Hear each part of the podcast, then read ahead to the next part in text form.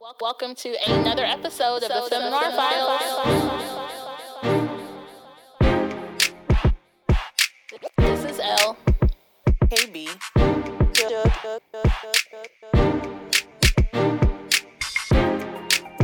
Hash- hash- Hashtag feminism. African queen. African queen. Three black millennial women. Where's the lie? We've been doing this for a while. We're professionals. I mean, Mm, still amateur makes professionals, mistakes. but still. I'm still hearing ums and everything. No. I'll put a Well, reminder, I, guys. do- I, I'm not gonna lie. I'm guilty of it. I do it all the time.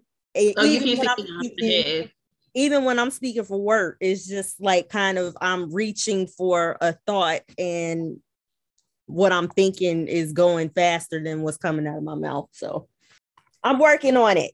I just what your friend said y'all was professionals. I just wanted to make the correction. We are go ahead. professionals. But not you. So we not friends no more? Is that what you're saying? We, we friends. I'm just trying to direct who said the other comment. In any event, hello world. Welcome to another episode of the Film Noir Files. Did y'all miss me last time? Eh. Y'all actually y'all clearly did not miss me. So let me say, let me say this. First of all, fuck both of you. Second of all, like I told KB, I said y'all really don't need me no more. Y'all Oh, don't do it. Do not do it, ma'am. Please do not act like she wants attention. Do not Right. feed into it, okay? When I mean, y'all did an yeah, excellent job. You did an excellent job. Like I, you know, I can't even be mad. You all did great. Get the damn show started. Oh, The show did start. Did y'all miss me? Oh. Eh, we just Yes, responded. Eh. I, I'ma do I like- think you did. I'm gonna do like Lil K. Look, I'm gonna do like Lil KB say, man. You ain't shit, KB. Well, I talk to you all the time because I don't miss you because I talk to you all the time. I guess so. But for our listeners, I was supposed to be here. I was supposed to be a little tardy, but I had a medical emergency that I needed to handle. what you said, your hot girl season is over. Hot girl season is officially over. that was short. That was short lived. It was short lived. It was very short lived. I didn't even make it a full year. I can laugh about it now because I'm no longer in pain, but also let this be a lesson to the wise. So, for our regular listeners, you all know that I got my nipple pierced last summer. And apparently, also, what I probably should have taken heed to is that women who are over a certain cup size, it takes a while for a nipple piercing to heal. So I noticed maybe a week or so ago that I had like a lump or like a bump like under like in my boob, like under my skin. And at first I didn't think any, I mean I thought about it, but I didn't worry about it.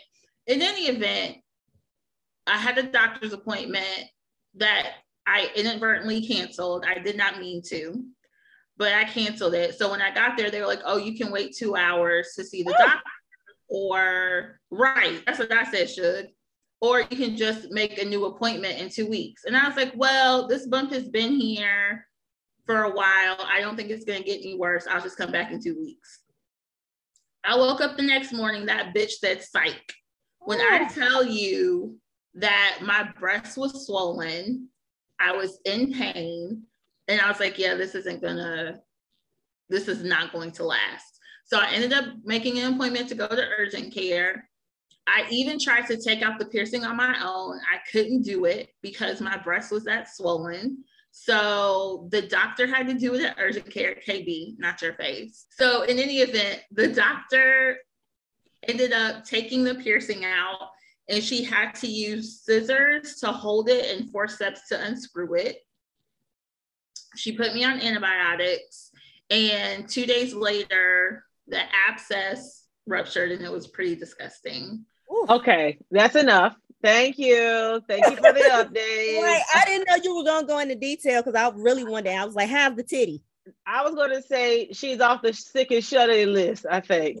No, no, no, no, no. I'm still. I think I have a day and a half left on my antibiotics. One. Oh, you still in the sick and shut in? Okay. And two, I have a a wound, an open wound on my areola. And can I first say, when it first happened, I felt really disgusted. I felt very unsexy and very unattractive. I think I went through a little bit of a depression. Like I was really, really like sad and upset. It felt like my body had like turned against me. But now we're not gonna say that. We're not gonna say depression because we haven't met the criteria yet, right? So we'll Well, say I a depressed moment mood. of depression. No, we say a depressed mood. A depre- I was in a depressed mood and in a depressed There we go. state. That Get her appropriate? together. Get her together, Not- it's not a depressed state. It's a depressed mood. Go I ahead. in a depressed mood. Should you be quiet? checking in on you. I mean, I'm just, you know, we all trying to be PC now. We'll get into that Yes. later in the show. So, you know, we have to yes. watch what we say and how we say because, you know, somebody's in a world of shit right now. So, we, yeah. So L is on the up in the recovery. Yes, I'm on the Uh, what- recovery list. Like the And what- wound is not as as detrimental, not detrimental, as severe as it was a week and a half ago. And I don't feel It- disgusted by my body anymore. I I was enjoying calling you and saying, "How's your titty doing?" I Uh-huh. was kind of enjoying that because Yeah. that was kind of fun for me. Yeah, checking it. That How's would the- the titty okay? Yeah, doing? I'd be like, "How your titty doing?" I miss y'all so much. Well, I, I will also say that mine would have healed up with no problem right away. I wish you could see me right now. I'm gonna turn my camera on. You are stupid. Yeah, I know it's weird talking to a blank screen. There you go. Yeah, I, I don't want to talk to the blank screen anymore. Just keep it on. Yeah, we'll we'll deal with it. rotate. Sit down and then rotate. I was I'm just for her to saying. that too. I hope that's one of your ad libs. That should be sit on it and rotate like one of your your sound that bites. really should. it should It be. can Like, It can be. We can work on we that. can we can record it and, and send it off. Suge, how you doing? Girl, I am tired. So Mother Nature is in full effect. Me too. So you- It's in full effect. Girl, I woke up at six o'clock this morning, and one, I couldn't sleep. I woke up at six o'clock this morning because it was so bad. I I feel like somebody was stabbing me in my uterus.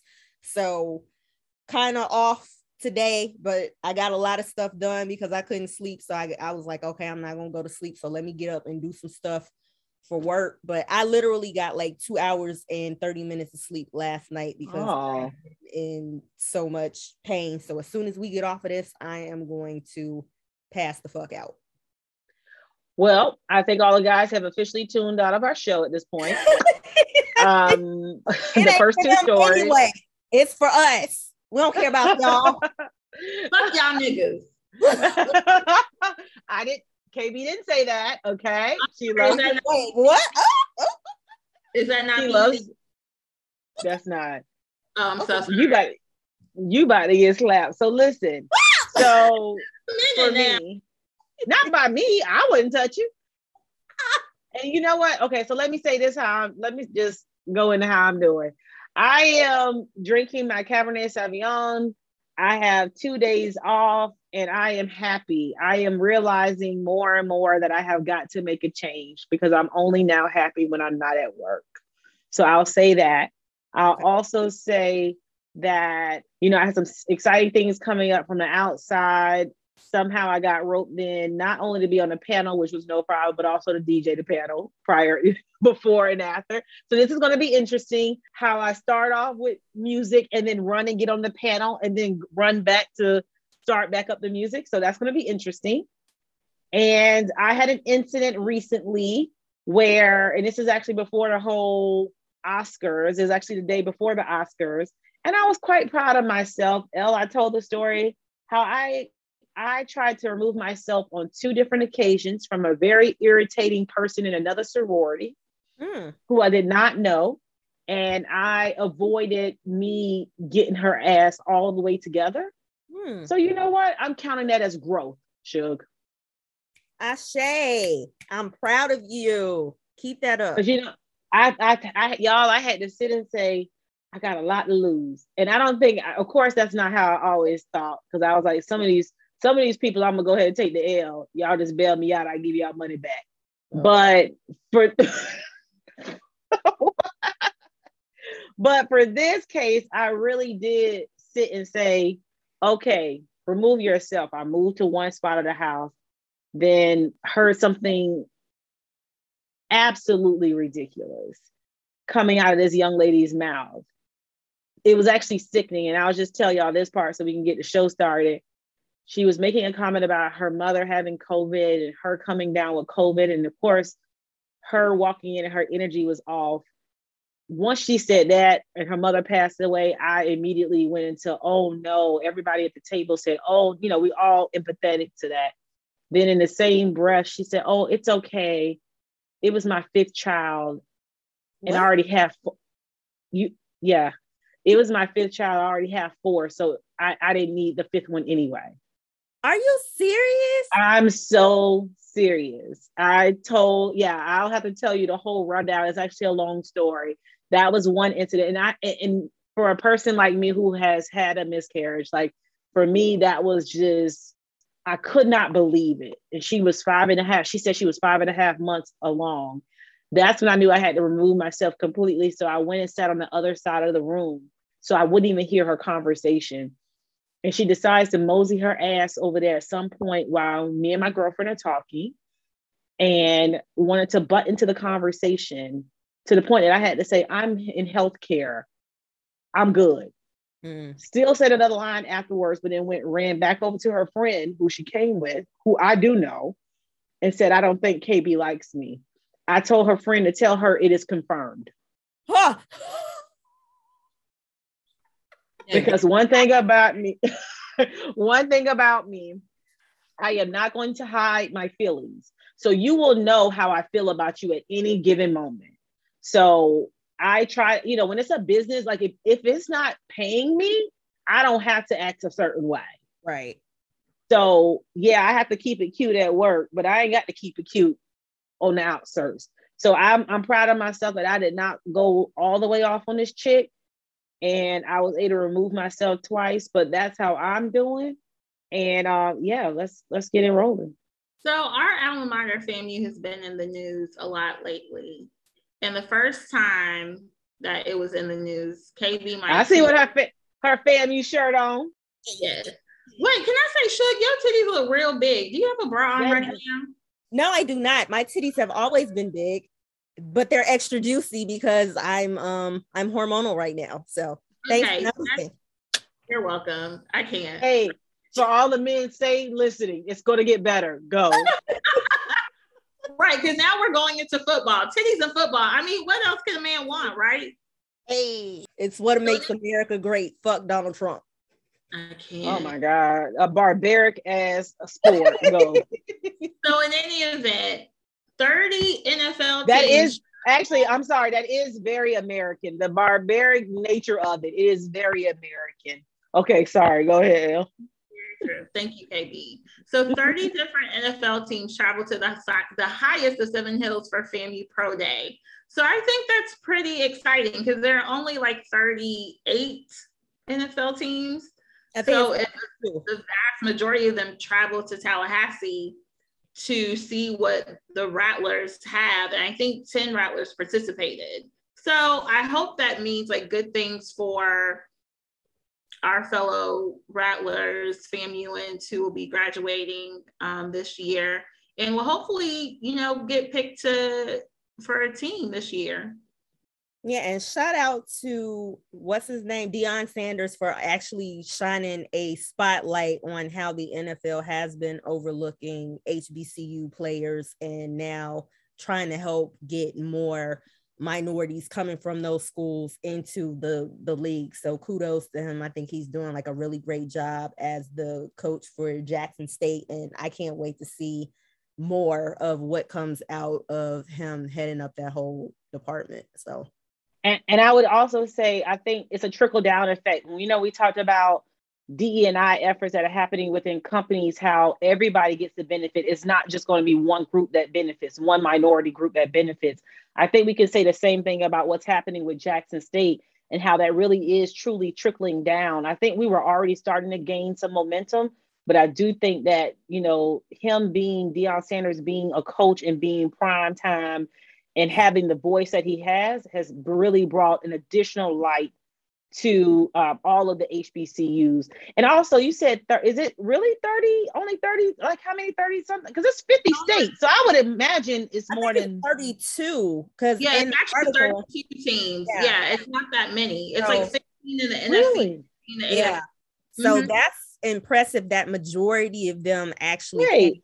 out. So yeah, go ahead. So every state doesn't have a football team? No, Alabama doesn't have a Alabama doesn't have a team. So like a lot of your kind of like smaller, and then also too, it's based off of population. So like your less populous states, like all of those states in the middle, like Idaho and all of that.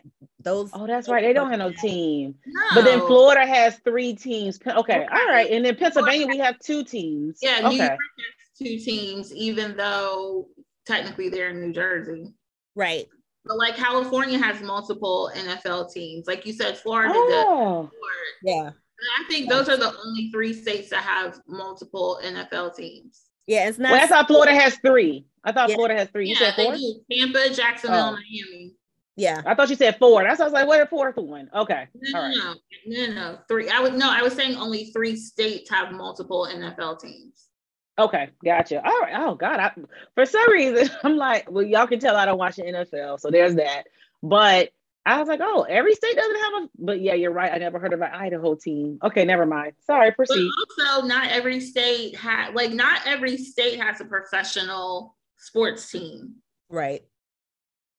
Like more states have like basketball teams have an NBA team. Like the Minnesota, well, Minnesota has football and basketball. That's a bad example. Well, no, yeah, I was saying, yeah. Now that you say that, yes, but each state probably has something there. I would assume, Oh yeah, whether like- it be baseball. Yeah, but not Okay. even, but right, but also not even like a professional sport, but Yeah. like Ala- semi-professional. Alabama doesn't have any professional.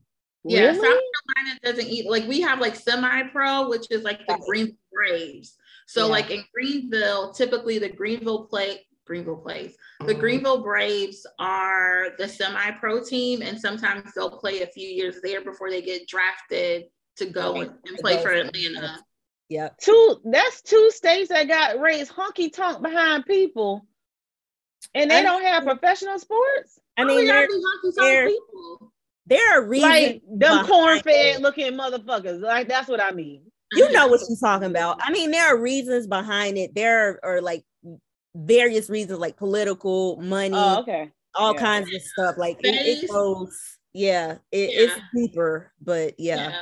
And I will say, like, even for like the for North and South Carolina. So North Carolina has the Carolina Panthers, right? The Panthers are based in Charlotte, which is like an hour and a half from Greenville, which is where I'm from.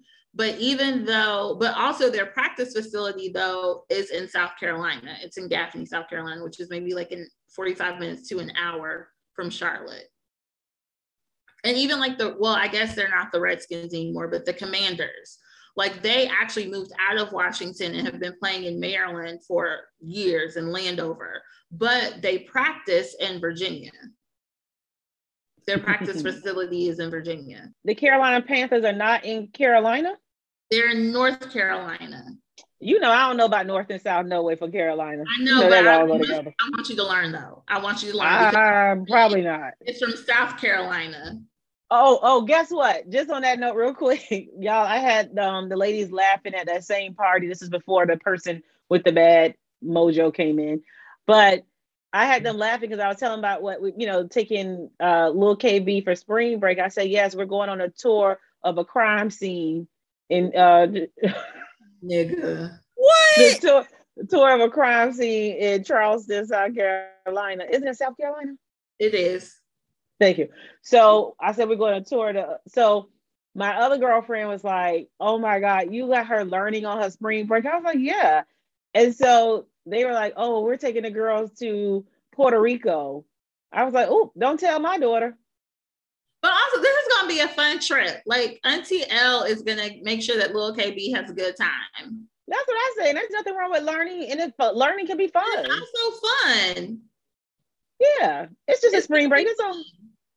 Yeah, I ain't done that. But anyway, we are going to the tour the crime scene. But go ahead. I can't stand you. So in any event, going back to the NFL story, KB, you should be proud because your play cousin participated in the pro day with the NFL teams. Who is this? Markquese Bell, the one who plays for FAMU. He's a Remember safety. we talked about him? hmm He's a safety. Oh. I don't remember. Mm-mm. Okay, Next. moving on. Ash just don't know. So it, we're still in Women's History Month. So NFL teams must hire a female or minority offensive coach. What's that about, Shug? So that is all related to the lawsuit that was filed by um, Brian Flores. So you know that the NFL is trying to revamp their whole image, and so Roger Goodell has promised that they would look into their hiring processes. So coming out of that is now that it's going to be mandatory that all 32 teams either hire a minority or a female coach to their offensive staff. So that's where this is coming from. So look, I'm doing. Who's that guy that got that meme that he do like this? Mm-mm. Oh, my Shannon bullshit. Sharpe. My Yeah. bullshit. Yeah. His non-talking ass. So anyway, I think uh, I Take a minute. What you're not gonna do is talk about Shane. Okay, that's what we're Oh. not gonna do. Oh, but I am. Oh, but I am. So listen, I saw this and I was thinking, this is where they get us. And I know we in Women's History Month and all of that, right? But this is where they get us. When you look at those numbers, women, of course, still are low in everything, right? Especially in sports. I was actually I'm preparing for a talk, so I was going through this a, a couple of articles yesterday and reading, and you know the numbers for sports are even probably worse than some of the other areas for women. But when you look at minorities, minorities are often lower than the women. So if you're a minority woman, you're at the lowest of the totem pole, Oh, right? So I definitely at the bottom. Yeah, that's it's all definitely good. about. I Yeah. just think what's going to happen is that you just going to start appointing all these women. And here's what I'm saying: there's nothing wrong with that, right? But this came out of that Flores case. How does it free us? Like, how is that going to benefit us? Us meaning Black people. I'm curious to find out. And I know we've had this conversation before. When they put these practices into play, there's some downsides to this because you start saying, oh, I have to interview so many people, but you have no plans on actually hiring them. I think one good thing is that they're actually making them hire somebody, but how is that person going to be accepted? Are they going to be looked at as though they were a, a token hire? They're even paying them out of a different uh, pot. I just don't. I don't know. I'm I'm kind of mixed on it. Yes, we need it because one of those like when all the articles that I was reading, if you start getting minority women, any of those groups into a manager level position, that allows for your pool to be even larger. So of course that pool gets smaller and smaller the higher you go up. But if you can at least get them into entry and then move them up to manager, then you can start seeing that growth in the uh, C suite, D suite, et cetera. So I think yes, I see where they're trying to go at. Because if you start appointing, then you're going to have to start promoting them and they're going to get up in those higher suites. But I just, I don't want it to be where these people are looked at as they're not capable. I think that's what I'm trying to say. Right. We know I- that they are.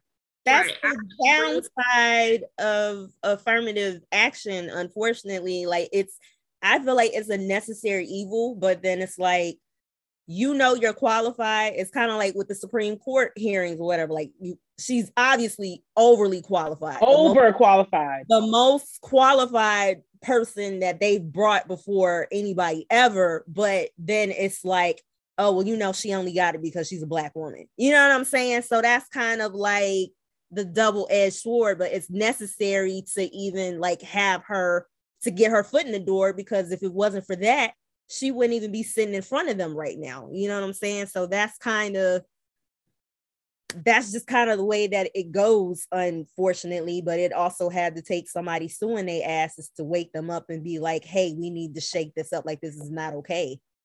But they'll Right. do that, but they never go back to the person that they offended. Like you think about Colin Kaepernick, he still doesn't have a job.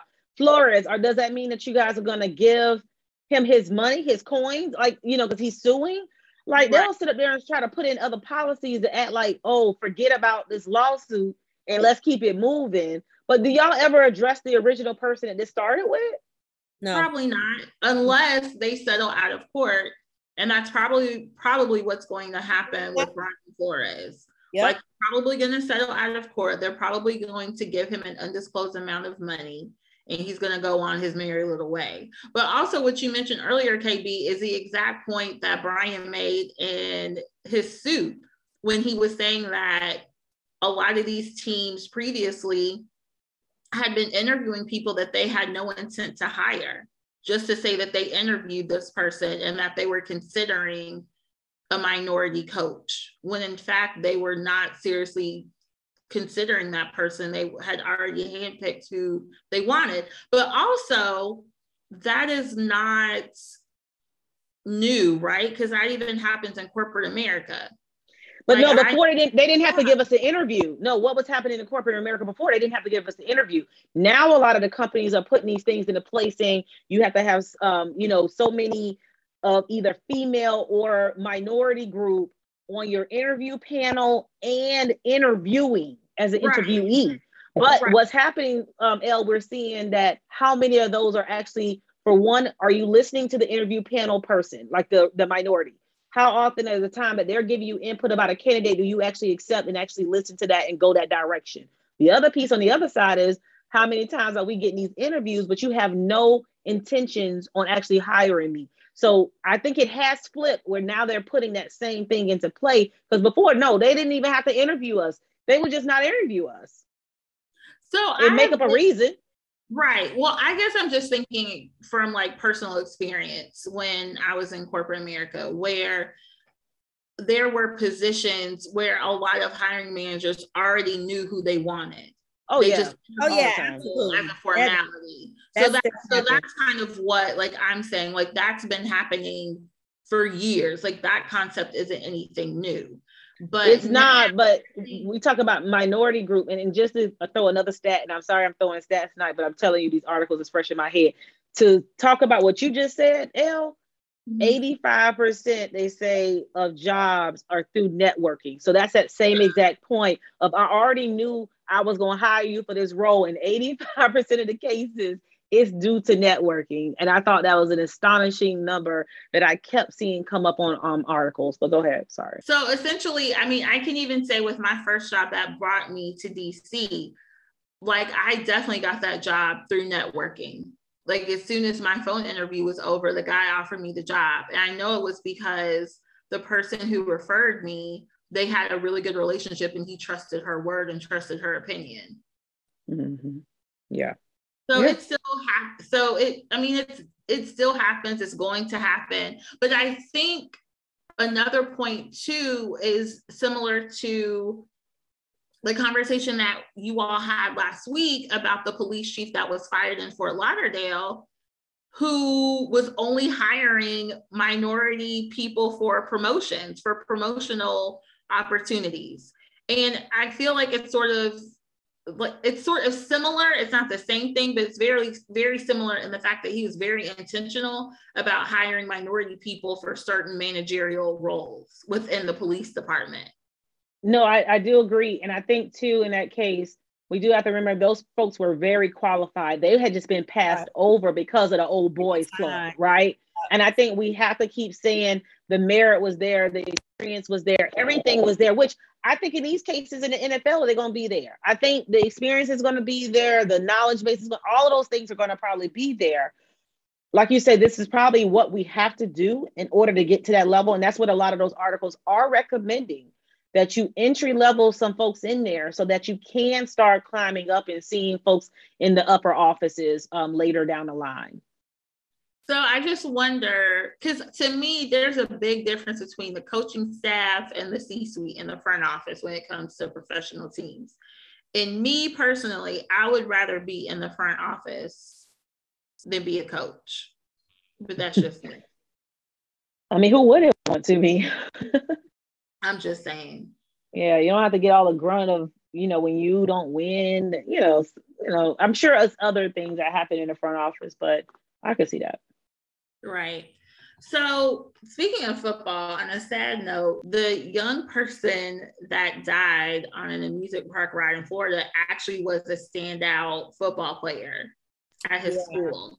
He really was. Um, and I, it's sad because I was reading an article from his father talking about like how great he was at football, but unfortunately, and I was kind of talking about this with KB before the call. So the young man, like he was, he was a really big guy. So he was 14 years old. He was over six feet tall. He was about 340 pounds or something of that nature. So obviously he didn't fit the requirements to be on this ride. So in other rides that he was trying to get on in the park, the operator stopped him and they were like, you know, no, we can't let you on due to safety concerns because you exceed the weight requirement. So I'm trying to understand like why was everybody else doing their job at those rides and they allowed him to get on this particular ride. So that's kind of where the disconnect and that's also what his father was saying as to you know how did this happen because once they they're still doing the investigation but part of it came back is that his seat was locked when he was on the ride. But I'm also kind of like, if the seat was locked, how did he fall out of it? I thought this story was so sad. I was like actually sad when I was reading this because even though he was so large, and a lot of times people just, oh, he's a big guy, like they they forget that he's a kid. He's a child. He's 14 years old. Mhm. And you can just imagine if he got turned down for two other rides and you know now he's excited because he can finally get on a ride like how sad that truly is. And so, you know, this really touched me. I hope the appropriate people are held accountable because even if this guy was trying to beg you to get on a ride, like his safety is first and and that's just not worth it. And the really eerie thing about it is, is that I also read a story like when he got on the ride, he was saying something about he didn't feel he felt weird or whatever, but he was like, you know, I don't feel I don't feel right. So if I don't make it off of this, you know, tell my parents that I love them. And then he ended up falling out of the seat. So I'm kind of like, did he know even before the ride started that something was wrong? Like it was just really weird. But then again, I think that also kind of speaks to what you were saying, KB. Like, you know, especially for minority kids, like we aren't really looked at as children, unfortunately, you know. Mm-hmm. So, although because he was so large, like you were saying, he was 14 years old, but you know, if you were to look at him, because he is 6'5, 340 pounds, like he's gonna look like a grown ass man, you know what I'm saying? So, but again, I hope they do sue the park. I hope they get all of the coins because I definitely feel like they should be held responsible for that. They shouldn't have let him on that ride. So condolences goes out to him and his friends and and his family because I I just couldn't imagine, but you know, that's the reason why I get paranoid about getting on those kind of rides anyway. Like I'm a scaredy cat, so I prefer to stay on the ground. Thanks.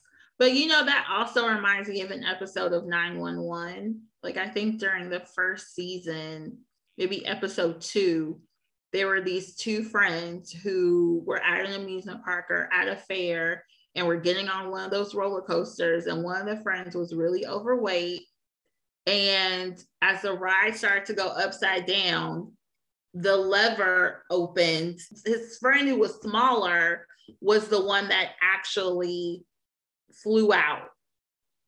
And the bigger boy ended up holding the bar while the ride was like upside down. So of course, like the the firemen come and you know try to save him and tell him to hold on, but he ends up falling and letting go.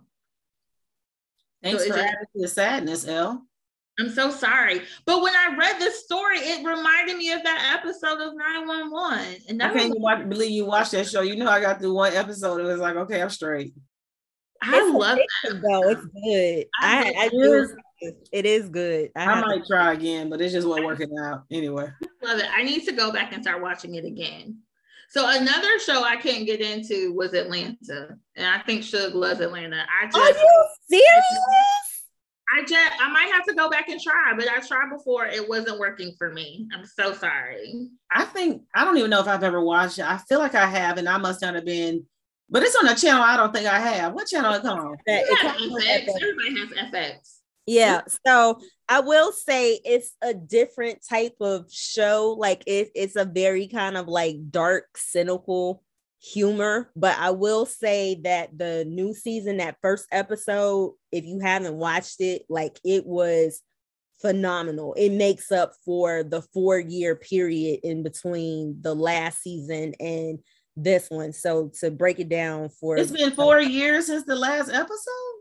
Because of the pandemic crazy. you gotta you gotta think that you know covid was two years and then people's schedules like donald glover was doing star wars and brian tyree was mm-hmm. doing so they're mm-hmm. all they're all like busy. But that first episode for those who have watched it it was based on two true life events. So one is a there's a lake in georgia about an hour outside of atlanta. I think it's called lake lanier so basically, that was an all Black community that was doing very well for themselves. Something happened, I want to say, like, you know, there was a young white lady that was assaulted or something like that. So the white people in the next town over, again, they had that whole mob mentality. So they ended up, they ended up, um, like going off on the people in the town and they actually built a dam or whatever so they flooded the black community. So there is now this lake sitting on top of this once thriving black community and that's how the show opened. And then it goes into this young man is like he's taken from his home by child protective services. And for those who are familiar with the story of the Harts it was this lesbian couple who adopted six black kids and they were abusing them. And then it turns out that they ended up killing themselves and the children in a murder suicide. So that's the first episode. And then the second episode gets into like its typical atlanta humor. And kb i see a look on your face because you're like what? These But black people. yeah that's um so that incident i want to say it took place a, a couple of years ago It was in like Seattle. It was two white women, but they had adopted children, and most of their children were black.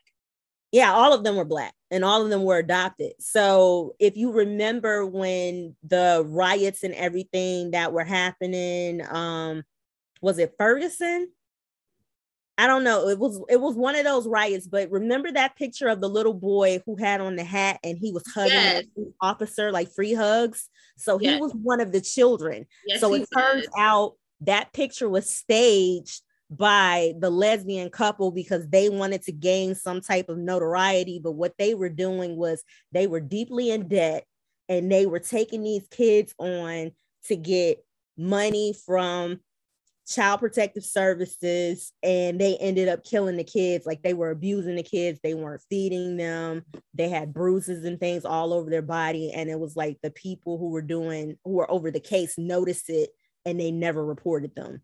But going off of, of that that's like a little snippet of atlanta but they deal with all kinds of topics. Like the second episode was talking about the rumors of tupac still being alive they do all types of like really quirky things in the show dealing with you know black culture and things that happen around atlanta specifically. So it's a really good show. Like i think y'all would like it. Give it a second chance.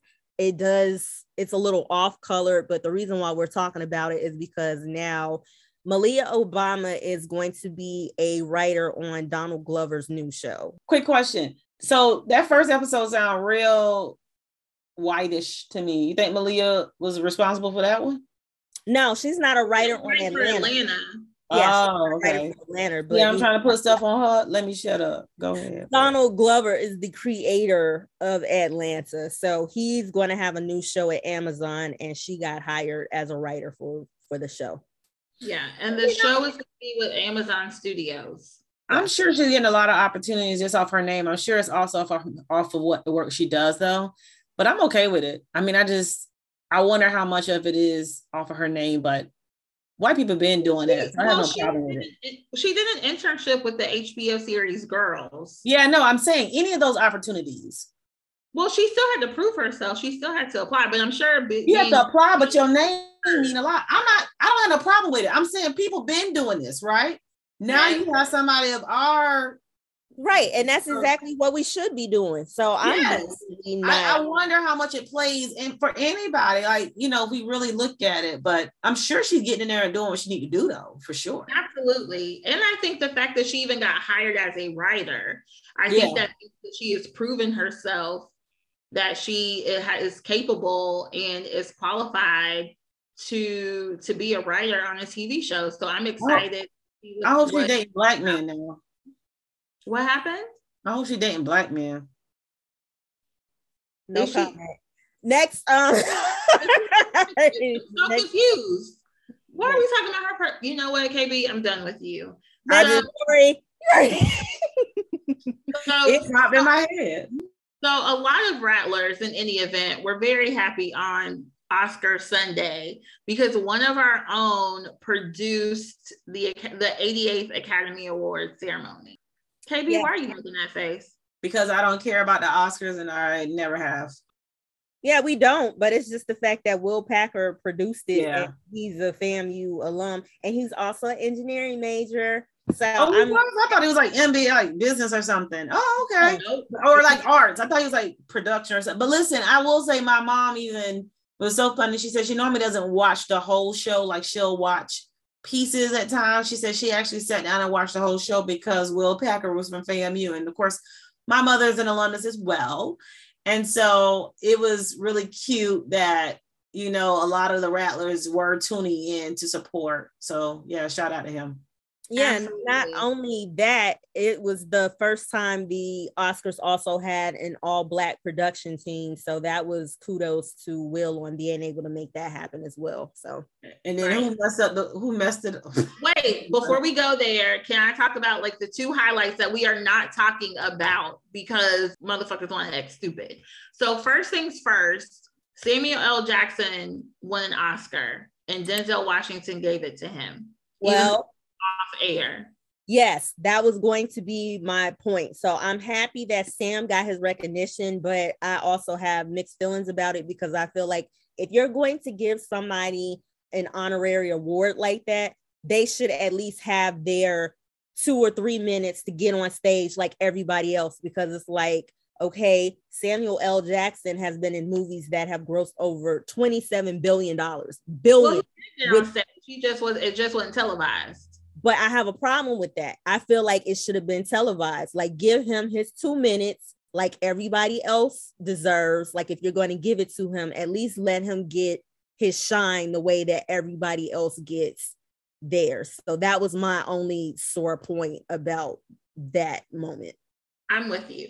But then my Boo Questlove won an Oscar for Best Documentary for Summer of Soul. So I'm very, very happy for Ahmir. And that's your Philly homeboy, uh, KB. So you should be happy. Yeah, we're gonna see him. We're gonna see him in June at the Roots picnic. Yes, we are. I'm so excited. I need to put it in my calendar. Is Yeah, that the first weekend of June? Yes, first weekend in June. It's the first Okay. one in June. Oh, and then also something else that people are overlooking is that Shaquille O'Neal and Steph Curry also won an Oscar for the Queen of Basketball documentary. So people are also leaving that out too. So we want to give them a shout out as well. And I can't wait to see that queen of basketball. I heard the interview of the guy who actually did the documentary, and he was on the Karen Hunter show. And it is available on YouTube, everybody, for free. So they make this content free. So I'm very excited to actually watch this because I never knew about her. So I really am like antsy to watch that one. So I might try to make that happen this weekend. That's cool. So we also have to give a shout out to Ariana DeBose because she is the first Afro Latina to win an Academy Award. She won for Best Supporting Actress for her role in West Side Story. And she is also, I think, the first openly queer person to win an Oscar in that category as well. So What kudos. does queer mean? Is she transgender or what we talking about? No, so it, it means that she's not heterosexual, like she's not straight, like she doesn't identify kind of as lesbian, but she's not heterosexual either. So she's kind of Like on that in between. Yeah, she's on the spectrum. Um, Right. and then also to mention that fun fact is that she won the same award that Rita Moreno won for Best Supporting Actress playing that same role, and it was 60 years apart. So I thought that was really, really cool. So that was a full circle moment because Who is Rita, Rita Moreno? Who is the other person? you know who Rita Moreno is? No. She isn't Maria Moreno. Maria Moreno Is is she white? Is she black? she's Hispanic. I wouldn't know her. Okay. In any event, she's a legend. She's a fucking legend. She's amazing. She can't be a legend if I don't know her. Whatever, KB. In any event, West Side Story honestly is one of my favorite musicals. I did not, I have not seen the new one. I don't know if I really want to, but I might watch it just because Steven Spielberg did. Don't watch it, Shug. Did you see No. it? No, it's that well, okay. she- I'll just watch the old one. yeah. so- No, we need to stop watching West Side Story, period. But go ahead. I love what West Side Story is a classic. I bet you didn't even watch Grease either, did you? I did watch Grease. Okay. I haven't watched that. You know what I want? Shut up. You know what I want? oh, all right. Now time You didn't see, wait, you didn't see Grease? no, I couldn't get into it. Want? Oh, I love Grease. I can't Something's wrong into with you. Something is really wrong with you. I mean, it was really white, but I love Grease. I didn't See? realize. Yeah. Sorry, sorry, but not sorry. But let's You get know to want? the meat and The one want. potatoes. Ooh, ooh, ooh. Honey, the one that I want. You are the one I want. Ooh, ooh, ooh. All I need. Oh, yes, What? Oh, Okay, sorry. sorry. Let's get into the meat and potatoes about the slap, saw, and heard around the world. Now, why are y'all uncles fighting at the the the cookout? Like, what happened? It wasn't only no fight. uncle. It wasn't a fight. So let's let's clear that up. It was not a fight. And it was only one uncle. And Right. here's where I'm at with it. First of all, I'm, I'm tired of hearing about this. Let me just say that. It's only been a few days and I'm already tired of it. So that's the first thing. I think I, Will is wrong. I'm going to say that first. Yes, dead is wrong. In my opinion, he Dead was wrong. wrong. Yeah. I don't think he handled his emotions appropriately. I hate that he is the representation for Black people. And I say that not in reality. We know in reality he is not the representation. However, do I think he's going to get viewed that way? In some regards, I do. And I think that it's going to be something for him to be like, I let my people down. And I hate that it has to be one person, or we think it has to be one person that is a representation. When a white person or a person of another color acts a damn fool, don't nobody say, You let us down. And I've heard that sentiment several times over in pe- different, you know, people's conversations on things that are getting posted. You know, he let the Black community down. Why is it on one person to represent the freaking Black community? I mean, we gotta stop that. you know, so that's kind of that whole magical Negro stereotype that we always have to play into. It's kind of like, you know, you you have to be perfect because you are the sole representative, and you know, if you make a mistake, then that's going to blow back on everybody else that's coming behind you. And I don't think that that's fair. So I agree with you. I think Will is dead wrong in this instance. And I'm also kind of like, I'm looking at it from a lens of Will has gone through a lot over the past couple of years. And I feel like that was his breaking point. Because if you watch the clip, he initially laughed at the joke that Chris Rock, you know, said about Jada's lack of hair. Jada rolled her eyes and Will looked at her and saw that she was upset. And that's when he decided to take it upon himself to get out there and go on stage and pimp slap Chris Rock. And at first, everybody was kind of like shocked because it was like, was this in the script? Like, was the stage? Because it was just so odd. And then it's not until Will is yelling from the audience, keep my wife's name out your fucking mouth, that everybody knew it wasn't a game.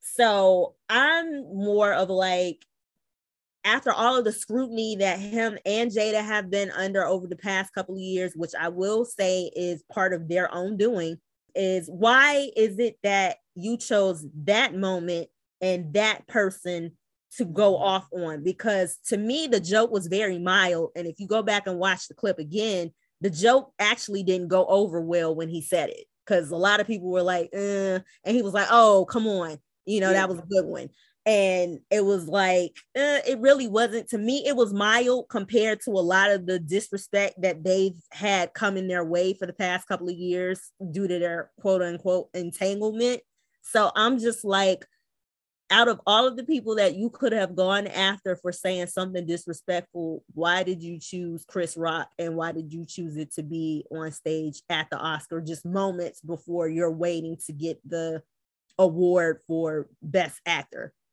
but I think one of those comments, and I'm and Elle, I'm gonna let you jump in, but one of those comments that I know I we were talking about on our own personal text group, sometimes you can't say when that breaking moment will be. So mm-hmm. I know mm-hmm. everybody's like, why did you choose that moment? I, I don't think he chose that moment. I think, like you said, is other things that are probably happening, and he felt obligated to do something because whether his initial laugh was out of nervousness or to be a part of the group, Right. You know, how can we, you know, if you think about that kid that just kept getting picked on, that was a damn day. The kid that get picked on and go and shoot up the damn school, that was a damn day. We can't account for when a day is, but I think one of those things I saw, which I really did agree with, that's why it's so important with learning when you know your own triggers. And when I was talking about that store and we opened up that happened recently at that house um, event, I know what my triggers are. I know stupid people are my triggers, right? So when you start saying silly shit to me, it really gets to me. And so me removing myself from that situation, because yeah, I could have went head to head with that girl. Like I would I could have went head to head with her. I could have I could have tapped that bitch. Like I could have tapped her. But how much am I gonna lose on the back end? This bitch is an educator, and I'm sorry, no, no slave to educators. My mother's one. But we in some different tax brackets. So I'm gonna let your silly ass comments upset me to that level. And I just think that you don't know when that boiling point is gonna happen. But he should have had better tools to be able to say he could have even walked up on that stage, y'all, and whispered in that man ear. You know what I'm saying? When I be talking about, I'm gonna talk to you up close.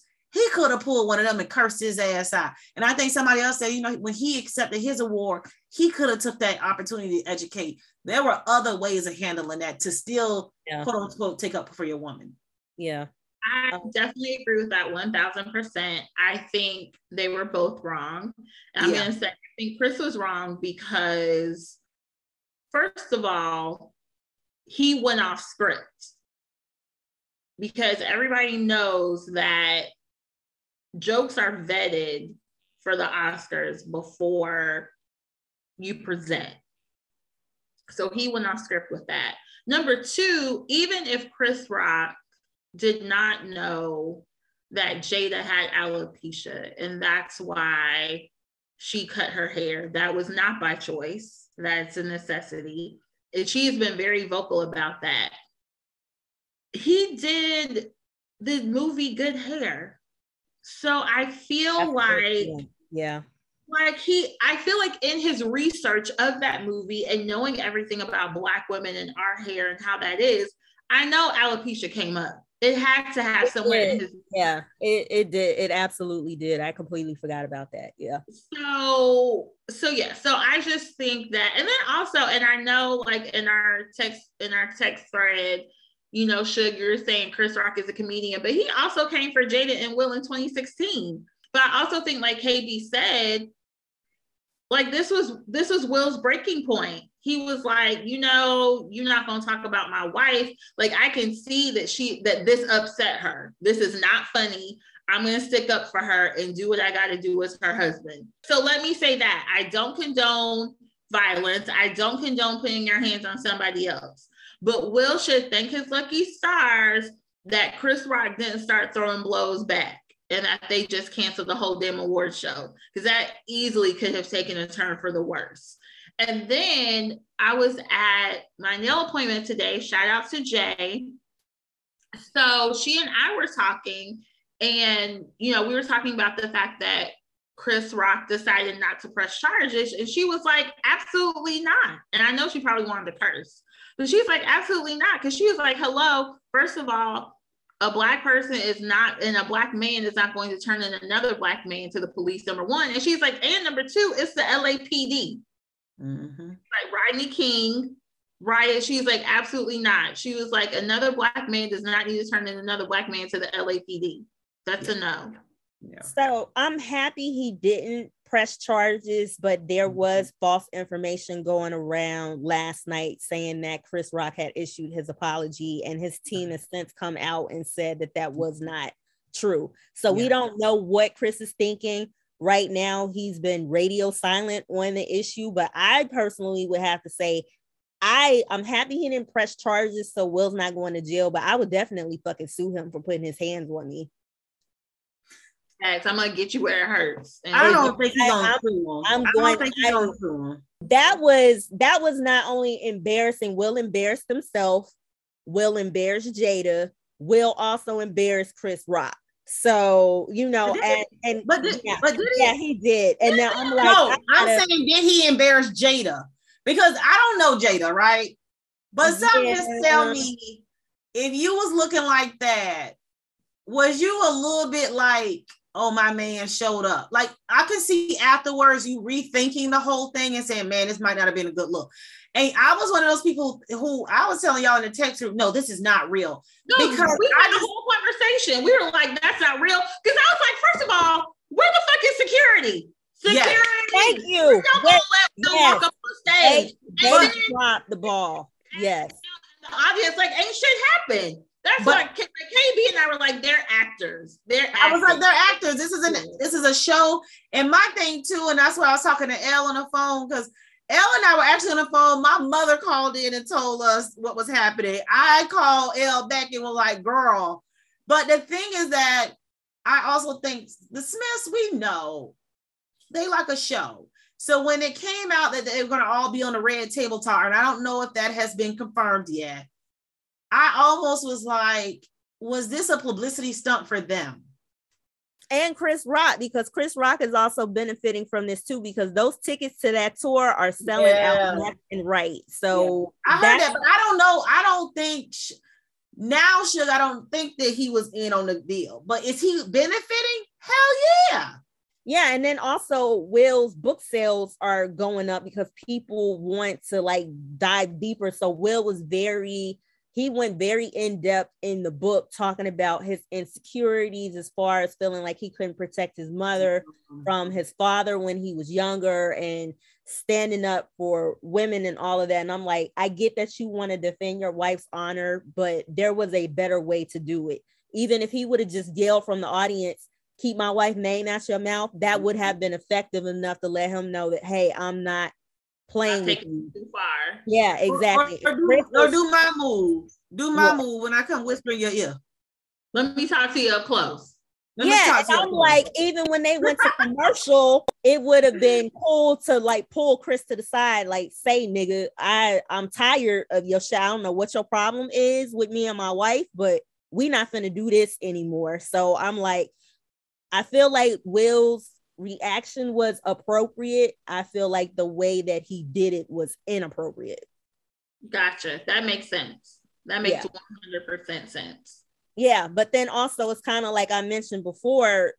I mean, marriage is sacred, or relationships in and of itself are sacred. So I kind of feel and it's unfair, but it's like Will and Jada, you guys brought the entire world into your marriage. So when you do that, you have to be able to roll with what comes along with that, and that has left them open to attacks for years. So if I was their publicist when that whole shit about August came out, I would have been like, August already looks like he has a couple of mental issues. So what you guys need to do is You sit, you sit tight. I'm serious. You sit tight. You let him talk and say whatever y'all don't say anything and let it blow over. And it would have. But it they capitalized off of that too. You think about the red table talk, that thing blew up after that. Right. but- We were watching Red Table Talk before that, though. right. No, not. the And people I'm not watching it now, but I did watch that one. people tune in specifically for that episode, but I'm Yeah. also like, you have to understand all publicity is not good publicity. And I Right. think You know that though? Do the Smiths know that? I feel like that's where they turned the corner, and it's like now we got to make sure we keep our names in people's mouths because now I feel like they're on Kardashian level. Nobody's looking at the talent anymore. It's just like, what kind of fuckery can we expect from them next? The fuckery. Mhm. That's what I think too. And I just I don't know. I'm a little I'm I'm disappointed because if if this is more of a a publicity stunt, did I say that word right? I've been drinking. You Public- did publicity. Thank Okay. you. I know how to say it. I said, did I say it right? So Okay. so Yeah, I not just Be supportive, yo ass. Thank you, Elle. Thank you. So, you know, I hope it's not because that's at the detriment of not only your legacy, but again, I, I've been hating the hashtags that are going around. You want to, uh, you know, it was Oscars so white before, now it's Oscars black as AF. Like this is not a, this is not funny. It's not funny, and I think I'm getting embarrassed, saddened with all the memes. I'm getting Yeah. saddened because we are making light of this, but it further puts into the heads of others. Like when we talk about police brutality, they think we don't care about each other. So why they need to care about us? And I know it's not about them, but when we're dying on the streets because of the perceived notion of us, that's when I have a problem. So Right. we can just go up and slap. Well, people been talking about you and your wife for a couple of years. And like you say, it just probably boiled over. But damn, now look what this has happened to us. Right. Now they can say, oh, you don't care about each other. And he can go and do that at an exclusive event like this. And again, like some of you said, he had privilege because I really thought it was a skit. The fact that there was no police that rushed the stage. Exactly. Yeah, I mean, he had black privilege at that moment. But now they're they're threatening taking his Oscar, which I do not agree with either. I'm Yeah, gonna I don't say agree with that. that. I think don't that's, that's too can I- far. I Yeah. think so too. But can I also share because of his actions, like we can't even celebrate Yeah. Right. Yeah. The fact that he won for mm-hmm. best actor in a leading role. We can't Oh, celebrate that. So how do we change the narrative? So here's what I think too. So that's what we so that's what we do, right? Maybe we Yeah. take parts of his speech. We celebrate the fact that he is the fifth black man to win that award in the Academy's 88 year history. We focus on the fact that he honored the Williams family and Richard Williams in his speech. Yeah. And he and you know the thing is Will Smith is a talented man, very mm-hmm. very talented. Yes. And that's evident over his over 30 years in the entertainment industry. yeah. So maybe that's what we do. We do. And I think we have to, and I think that's why I'm a little bothered by the news, kind of keep reporting on it. Like, I know y'all needed something to talk about. Y'all talk about how y'all let them um Africans um out of uh Ukraine and into Poland. Let's talk about that shit. You know what I'm saying? Because Right. you can keep on talking about the slap heard around the world and all that. We can focus so well on the negative shit. But Right. I think it's up to us to push the narrative of, like y'all said, talking about what did happen that night. I don't give a fuck about the Oscars, and I still don't give a fuck about the Oscars. Let me be clear.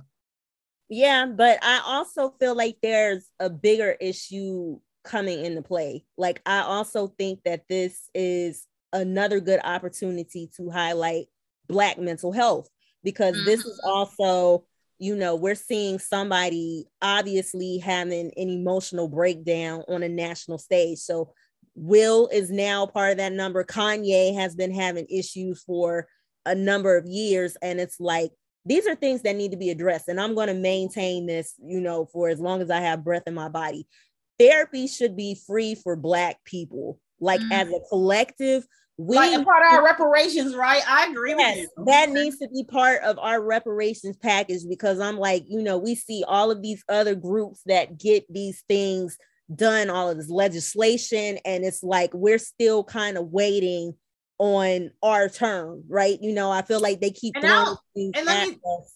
let me add a little caveat to that. I don't think we're waiting. We are fighting. Like we've always fought for our Yeah, own, we're, our own we're shit. fighting, but I feel Yeah. like we're not making as much progress as other groups, and I'm trying to still Mm-hmm. figure that part out. But we need collectively and individually, we need to start taking care of ourselves. And I feel like Will at that moment, you know, he just he he lost it. He'd been trying to hold it together for so long, and you know, just seeing that look on Jada's face, and you know, we can have deeper conversation about their relationship later. But it's like, and I also feel like it's part of the whole Libra thing of like we put on this face and we wait, you we here September Libra, so you know. no, but still, that we have a tendency to look like everything is okay on the outside and on the inside, like we're really hurting. And I'm mm-hmm. like, Will, Kanye, other people, like you guys have millions of dollars. You have the means to go find therapy or do whatever it is that you need to do. But honestly, I think the Smiths need to do this red table talk because we knew that was coming and let that be the last one because I feel like now red table talk has morphed into something that it doesn't need to be and it's really affecting your career and your personal relationships. So maybe y'all need to let that go. And I love what you said. All publicity ain't good publicity. I feel like I not. that word, but you know. and I want some ice cream. But anyway, all, all it's not always good. And I think, like you say, when we talk about how do we change that narrative, I love that piece about the opportunity to talk about mental health, the opportunity to talk about what else happened, the other accomplishments that happened, you know, having a all black production, you know, staff. I mean, that's what needs to be highlighted. But we're gonna keep going back to the dumb shit. And that was some dumb shit. We're Yeah. gonna keep going back to the dumb shit. And so I just, you know, black people, if y'all listening out there, can y'all stop sharing that shit on y'all social media?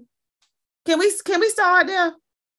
Stop sharing what? Man, Them Stop. damn dumb dumbass memes, but those memes that are perpetuating this this violence. Like, let's just keep in mind we we really do live in a violent society. And, and let me tell you something. I'm quick to want to beat a bitch ass. I'm gonna be You real honest with you, right? You are. I didn't need you to co-sign. I just needed us to let we needed that comment just to breathe on its own. Okay. Thank you though. I was trying to be. But you do get to a point where you realize that is not the only way I can handle this. You realize you have other things to lose. You realize and be strategic in how I'm gonna get your ass back next round, right?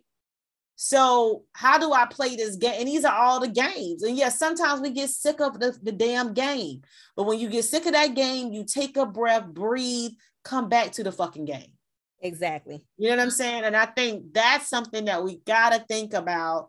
And just, I'm to ask Black people again let's start with stop sharing the goddamn memes because the shit is not elevating the conversation. If you're not talking about mental health, if you're not talking about the other shit that happened there, if you're not talking, like y'all said, about the accomplishment, him winning his first Oscar, Will Smith, if we're not talking about those things, how does this free us?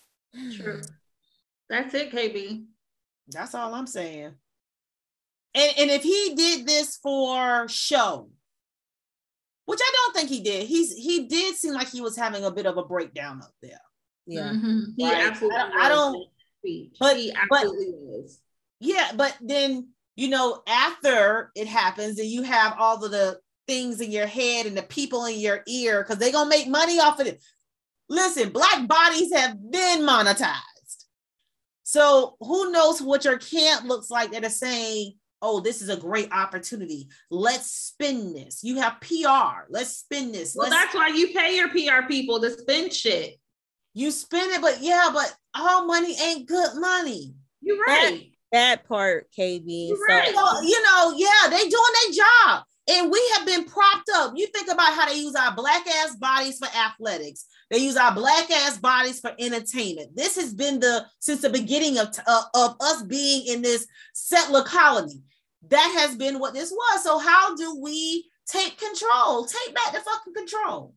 Well, first of all, I feel like people give way too much weight to the Oscars. Um, Yes. And then I, I think that the Oscars has been a systematically racist organization, and we know that. And people were even calling them out with the Oscars so white shit. So that's also kind of the disappointment because it was like you guys called them out for this a couple of years ago, and now you just won Best Actor and you just showed your ass in front of the whole world. So I think I feel like there's more award ceremonies that should hold more weight. So I feel like when the awards come from us and it's a, a from us for us type of situation, I feel like those award shows should get more recognition than the Oscars because you know nobody's really been watching the Oscars, but you know the numbers definitely jumped that Sunday because in particular of that incident. So And I we- think We got to get out of the mindset of putting shit on pedestals too, though. We we play Yes. a huge ass role of Yes. saying, "Oh, we have the BET and we have all these other award Yes, shows," but I don't show up to them, right? I ain't gonna show up to those. right. I, they're not in my schedule. We don't prioritize them. But then the Oscars, it's the pinnacle. Well, who the fuck made it the pinnacle? Hollywood. Well, but I white think we, Hollywood. but I think black people do show up for our award shows now. And I will Girl, how many times Beyonce got an award? Wait, how many times Beyonce won an award her ass was there? for what, like an image award? Image Award, BE. I can't count the number of times a BET award has been given to that lady and she hasn't been there. So, but not even Beyonce. If we are talking about Black people and Black entertainers as a whole, I think in more recent years, the attendance and the story and the narrative around us supporting the BET Awards, the Image Awards, I think that has been increasing over the past few years. I really think so. It's not going to be on as large of a scale as the Oscars, and that's because the Oscars, if they were ran correctly, would recognize people from all over, like movies, producers, Yeah. costume designers, everybody involved in front of and behind the camera. That that group of people is much larger and has a far wider reach mm-hmm. than those people who would be nominated for an NAACP award or an Image Award. I mean, well, that's the same thing, an, an Image Award and a BET Award, because specifically those awards are specifically for people in our community, even though in in in some instances there have been others that have been nominated for certain roles but typically those movies those tv shows are all things that are based in america the oscars looks at films from primarily yes in hollywood and primarily american but also they look at foreign films as well so, that's why i think they're they're be- stronger. That's why you think they're stronger. no, I didn't say stronger. I said more people watch them and more people are con- concerned, quote unquote, about the Oscars because I think because I, they have a far they have a wider reach. I feel like than the BET Awards and the Image Awards as far as the people they recognize. I can see them having a far a farther reach for sure. I think too, just in how society in the U.S. is set up, we have been taught to uh, look at them as the as the originators, as the start when we are the original people. And I think if we really start taking that to heart, our outlook on what their award shows would be different. We have black people in other countries making hella movies. So how do we expand? How do we take our own award show, like you say, and start putting that against and think internationally? Like we are the, you know, international community. Like, how do we really start thinking about the diaspora in its totality? Because then we can still bring in the same concepts and just have it for us. And again, I'm probably not the biggest with the whole integration thing, right? But I just don't want us, I don't mind the Oscars existing. I don't care about that, right? But I don't want us to have a mindset that that is the pinnacle. That's where I have a problem at. So I think that, and I don't think it's the pinnacle. I think people value the Oscars because they were the first. They were the first award show to recognize actors and actresses and Yeah, that's that's and all these people who are involved in movies in Hollywood. They're the first. So yeah, they're the oldest, so they're Yeah, gonna they're- have the most. Yeah, they've Yeah. been around longer, and that's just by sheer design. sheer design when we couldn't even walk into those spaces again, but we're idolizing them. Who's idolizing the Oscars? Black people. I won't even Black say people who black keep doing hashtags and saying Oscars so white. Why do you give a fuck? Here's what I'm saying. I understand that they the first, right? Got it. And you think sometimes think the first is the best, but we know that that's not the truth because look at AKA. So and- I'm sorry, it was an easy joke. I'm sorry. I had to do it. Sorry to the K's. The shit was too easy. Okay. So sure, get back on the screen. look at look at Elle. You know, she's so diplomatic. That fell all the way out. I just want the listeners to know. So listen, okay, back to my back to my point. You know, I understand that they the first. I get that. I do think that people view them as a pinnacle because people fight to get into there. And if somebody doesn't want you there, why the fuck do you want to be there? And I know there's probably always this part of you that wants and desires to be accepted. But I really do wish that we can get to this point where we don't have to feel accepted. And so when we make mistakes, it's not the weight of the world on our shoulders. I kind of talked about at the beginning with Will Smith messing up and you know the black community saying, oh, and even me saying, damn, he made us look bad. Damn, I wish it went all on him. Damn, I wish he could make a mistake. I mean, it, it's multi-layered, and I feel Mhm. like this might need to be a two-part conversation because I I saw like so much stuff about well, Jada should have stopped him from going up there, or this is Mhm. all about protecting black women, and this is about the disrespect of black women, and people are like taking this in whole different directions. correct that it don't even need to go but i will say i do agree with you i will say i'm just not sure how do we get there because i do feel like we do need to recognize like the movies that are being made in nigeria and you know like africa is really starting to pop as far as like content coming out of yeah, you know what I'm saying? So we need to recognize all that. I feel like BET is not the avenue because BET is no longer black owned. So that's out of the window. But these are real conversations that need to be had. I just don't know how how do we get there? I think it does start from the conversation. I think it's how do we do if we we approach this from a business standpoint, we're gonna sit and think and we're gonna have think tanks and we're gonna get committees up together to go and work on little things and just learn and understand what the landscape is. I think a lot of this, and we might not see it in our lifetime. Let me just say that too, right? We may not necessarily see it in our lifetime, but we gonna see progress. And when we see these little hints of you know, even think about the, the kids that are now looking at HBCUs who are top athletes. That wasn't always happening. So I think we're starting to see some glimpses of us taking back our control. Mhm. And I think it's going to take a long time, and it can't be nothing that we expect to happen overnight.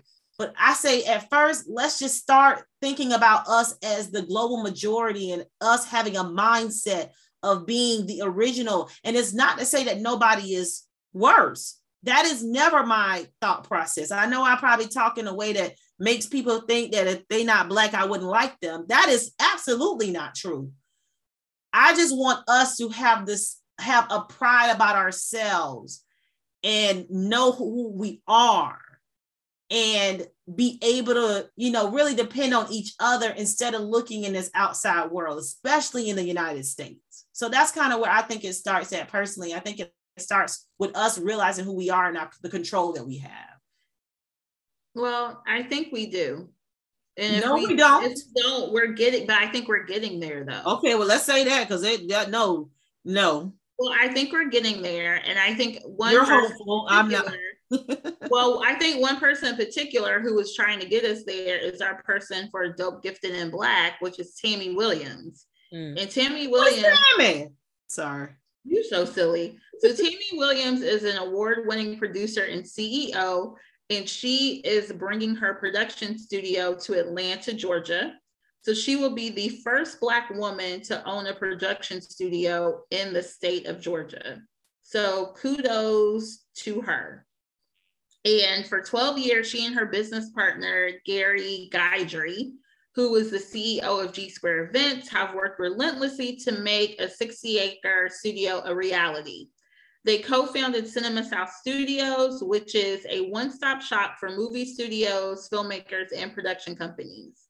We have been patient, Williams told the Atlanta Journal Constitution in February of 2022, sharing how long of a journey it's been to arrive at the groundbreaking moments of her $135 million production studio. This has not been an overnight thing. This has been a vision for us. So the studio has 11 sound stages, a back lot, lighting and grip rental house, props and wardrobe. The production facility will have a transportation company as well as an office building for post-production and a theater. And they plan to have two of the 11 sound stages operating by 2023. So kudos to Tammy.